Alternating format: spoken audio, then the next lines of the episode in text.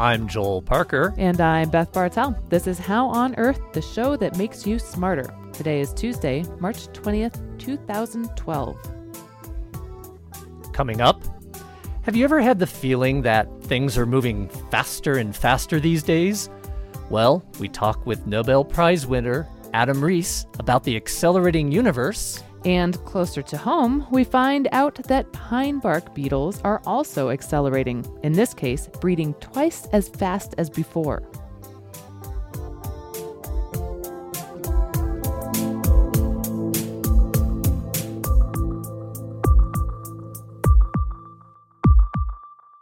We begin with a look at some of the recent news in science.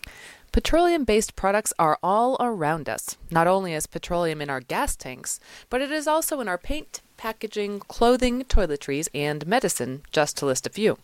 But petroleum-based products are made from a non-renewable resource and have a lifetime longer than most anything else on this planet, which can cause a problem.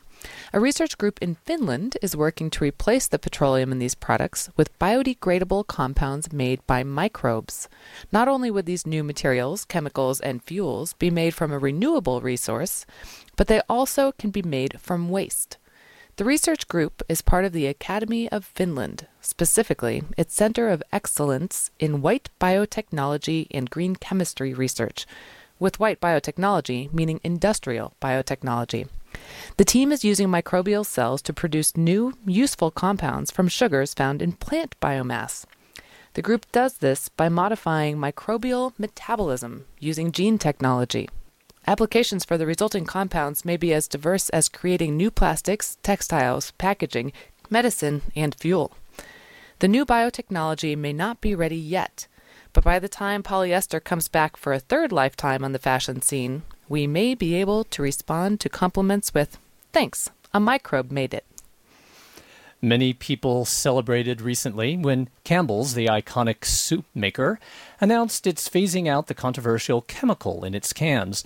The company's decision follows similar moves by Nalgene and other companies whose products have contained the chemical bisphenol A, or B P A.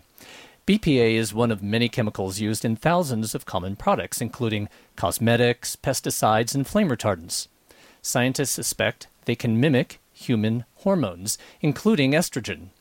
Despite rising public concern about hormone-mimicking chemicals, the Food and Drug Administration has maintained that B P A is safe at low levels. But the agency is currently reviewing the scientific evidence and will announce its findings soon. For years, research has focused on what levels or doses may be safe and what levels may be toxic, even carcinogenic. A new study, which reviews hundreds of research reports, concludes that, in fact, there are no safe doses for chemicals that alter hormones in our bodies. So even a very small amount in a soup can, for instance, could be harmful. The lead author of the study is Laura Vandenberg, a developmental biologist at Tufts University. She and her team cite studies linking B P A to hyperactivity, obesity, and depression in kids, and to heart disease and diabetes in adults. Vandenberg said that endocrine disruptors aren't like other chemicals. Instead, they function in the body at infinitesimally small levels. For instance, she said, a large amount of dioxin would kill you, but a very small dose, like what you'd be exposed to from eating contaminated foods, increases the woman's risk of reproductive abnormalities. The study was published in the journal Endocrine Reviews. On a similar topic, in the science calendar next Monday, March twenty-sixth, the Colorado Cafe Psi two will be presenting a talk and discussion titled Ozone, the Good, Bad, and the Not So Ugly. The talk will be given by David Fahey, research physicist at the National Oceanic and Atmospheric Administration's Earth System Research Laboratory in Boulder, Colorado. Hormones, pharmaceuticals, and other endocrine and neuroactive chemicals of natural and anthropogenic origin increasingly impact surface water, groundwater, and drinking water. The Cafe Psi presentation will investigate how these chemicals can alter endocrine mediation of perception, cognition, behavior, and other traits in humans and wildlife, and discuss ideas for solving these environmental problems through water infrastructure investment. The presentation starts at six thirty p.m. at Brooklyn's Restaurant at nine oh one Aurora Parkway in Denver, near the Pepsi Center.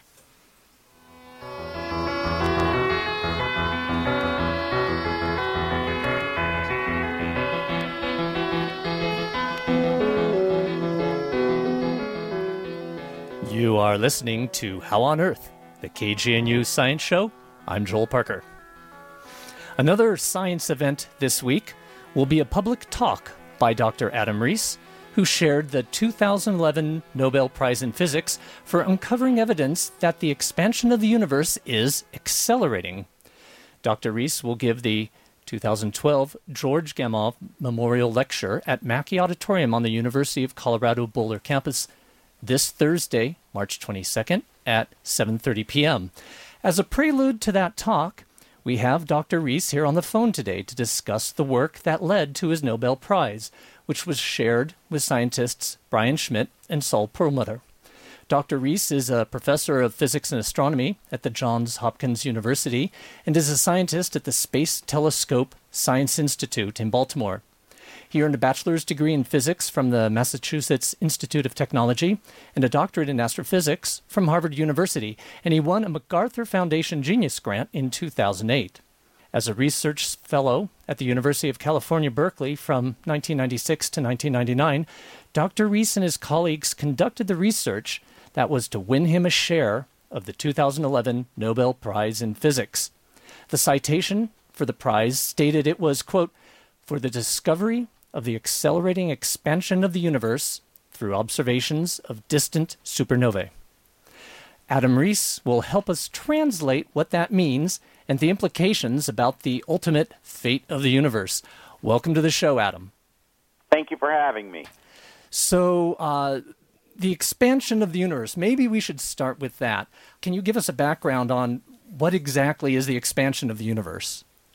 Sure. Um, we have known for a long time, actually, uh, back going back to the nineteen twenties, to the astronomer uh, Edwin Hubble, that the universe is expanding, that it acts as though it received a big kick, which we call the Big Bang, and after that, the separation between galaxies has been growing, and we see that all around us and very far away. So everything's moving away from everything else.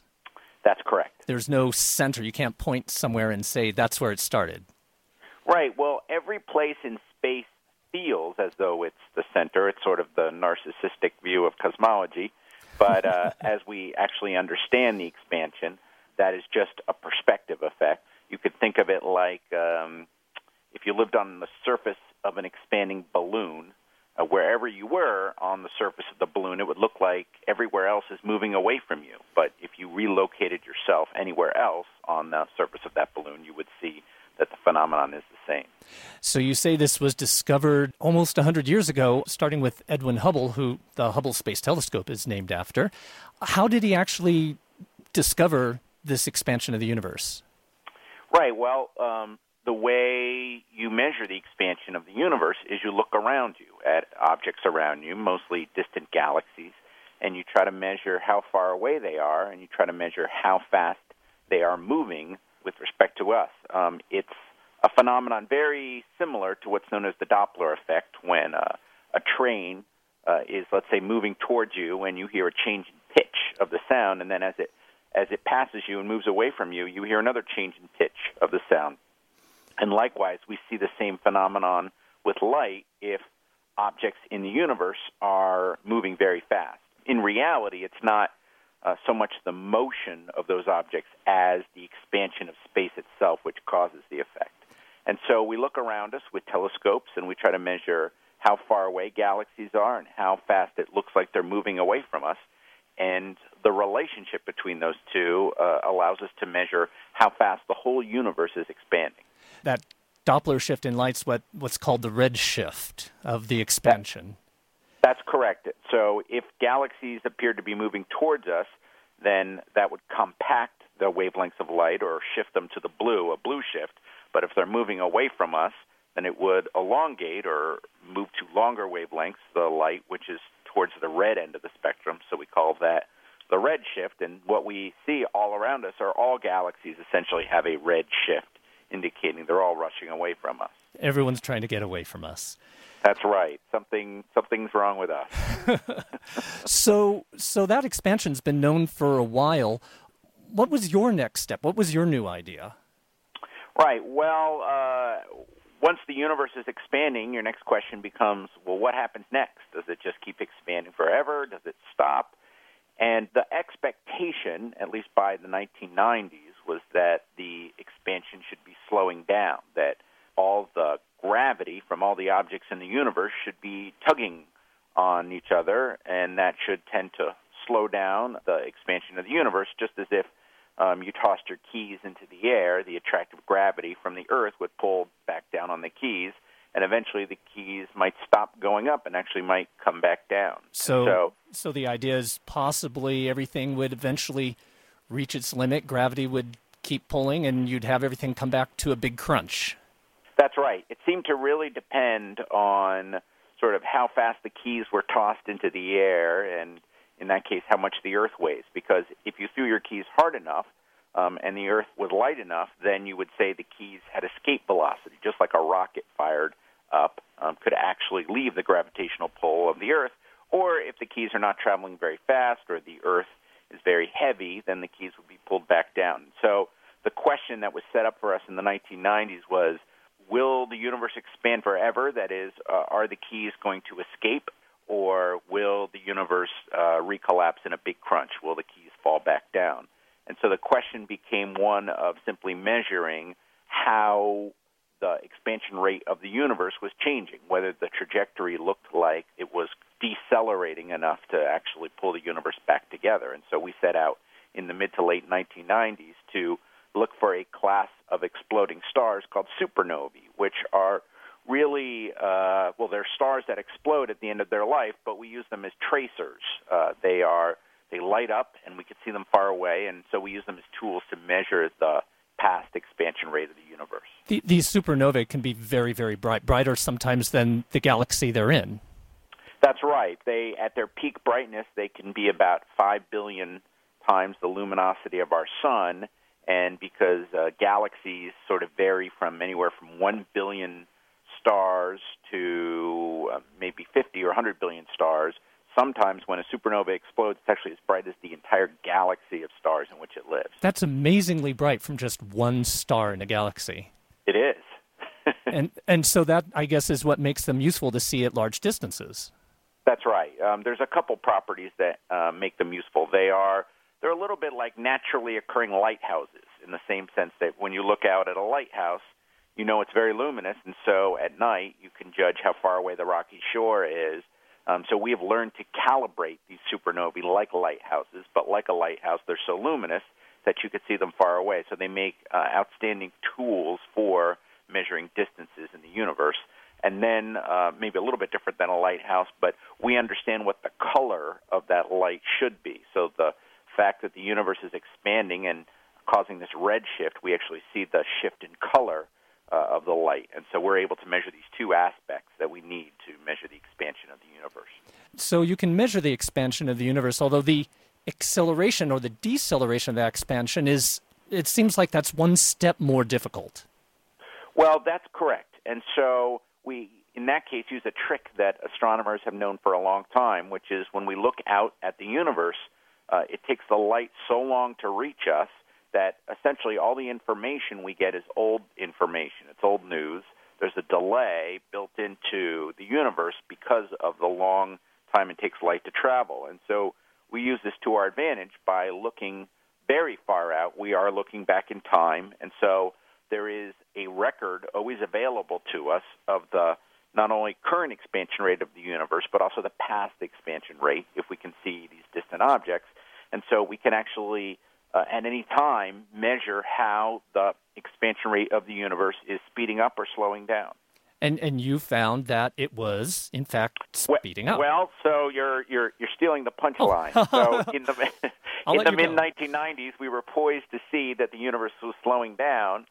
And uh, when we made the measurements, and this was right around nineteen ninety-seven, nineteen ninety-eight, we were shocked to see that not only was it not slowing down a little bit, it was not slowing down at all. It was actually speeding up. And so this whole story I've been telling you about tossing your keys in the air and expecting them to fall back down, it was as if you tossed your keys in the air and they went up faster and faster. It's quite so a thrill. This, that's right, quite a throw, but you know, you would actually measure it and see they're getting faster all the time, almost as if they had a rocket attached to them. So in this case, we could not attribute it to the ordinary attractive gravity of the Earth or, or matter throughout the universe, but rather another kind of material in the universe, very exotic, but not so exotic that Einstein himself hadn't first thought about something like this when he developed his theory of gravity uh, in nineteen sixteen, that there could be a kind of repulsive gravity, a repulsive gravity that we attribute to empty space and the energy in empty space, and we call this dark energy.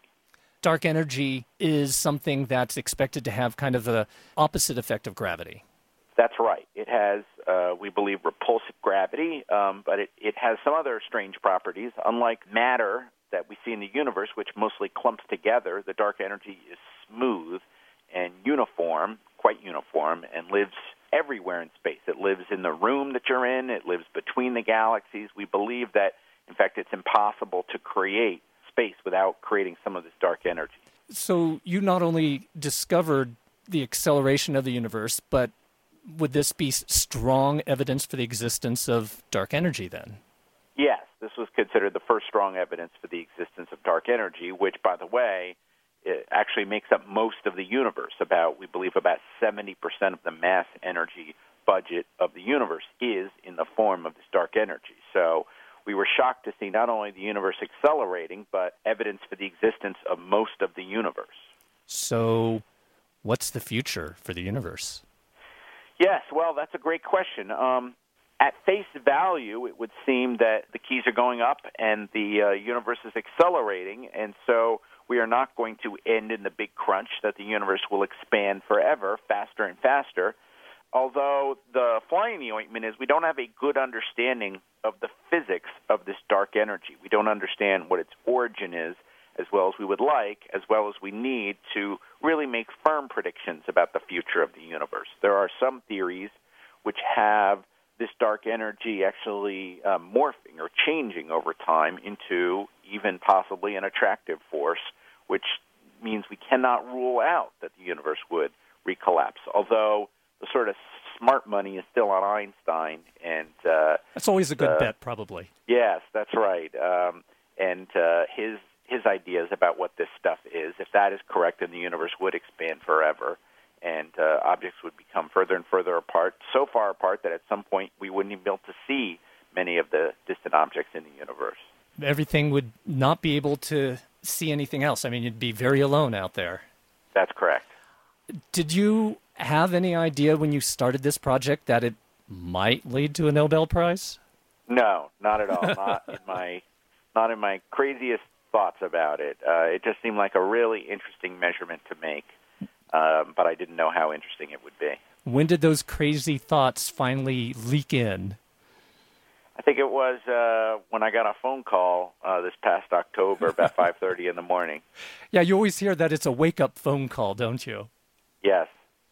I appreciate you taking the time to tell us about what to expect, perhaps not in the near term, but the distant term, and just explaining what it is behind the work that goes into a Nobel Prize. Uh, congratulations very much on the work that you did and, and the prize, and uh, I hope that you continue to find good expansion going on out there. Thank you very much. Thank you very much for being on the show, Adam. All right, take care.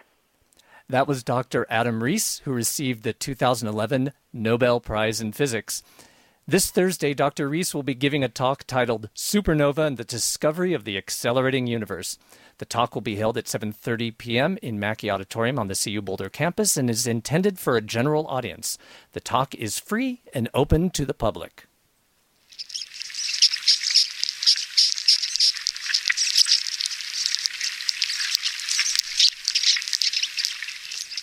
You are listening to How on Earth, the K G N U Science Show. I'm Beth Bartel. This strange music is the sound of beetles. But when it comes to pine bark beetles, this is no music to people in Colorado. These tree-killing beetles used to breed once a year. Warming annual temperatures now allow them to breed twice, resulting in sixty times more offspring. Hungry, tree-eating offspring. C U biologists Jeff Mitten and Scott Ferenberg have just published their findings that doubled up breeding season explains why the recent pine bark beetle epidemic has killed so many trees. And it's not over yet. Up next, How on Earth's Shelley Schlender talks with the scientists about which trees are the most vulnerable to pine bark beetles.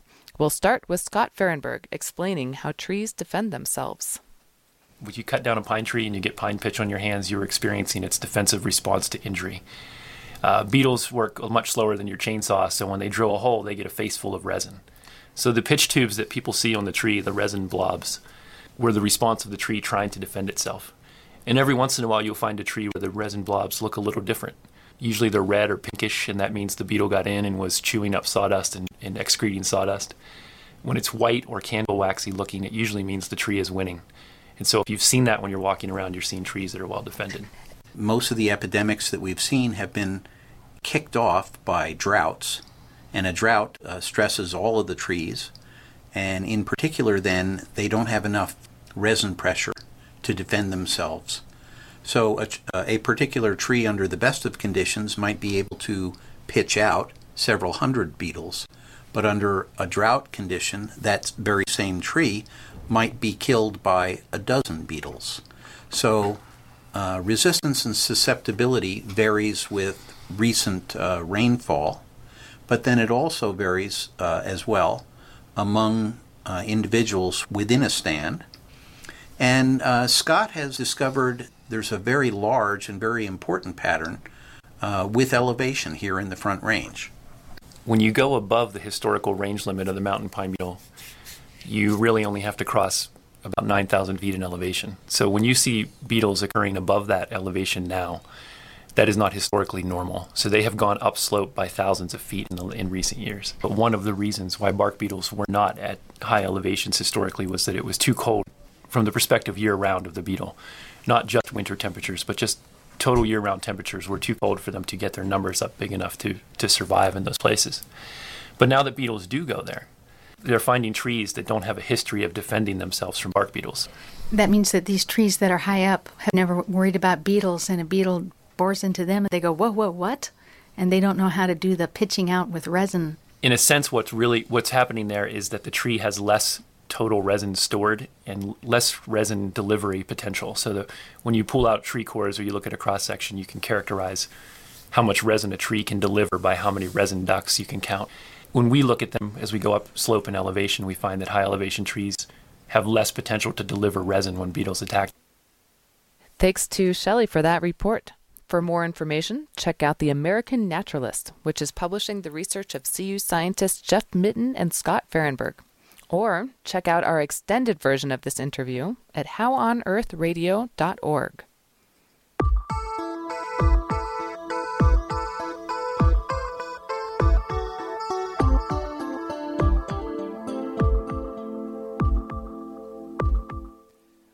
That's all for this edition of How on Earth. Our executive producer is Shelley Schlender. This week's show was produced by Joel Parker and engineered by Jim Pullen. Additional contributions by Susan Moran. Our theme music was written and produced by Josh Cutler. Additional music this week from Lori Spiegel and David Dunn. Visit our website on how on earth radio dot org to find past episodes, extended interviews, and you can subscribe to our podcast through iTunes. Questions or comments? Call the K G N U comment line at three oh three, four four seven, nine nine one one. For How on Earth, the K G N U Science Show, I'm Beth Bartel. And I'm Joel Parker.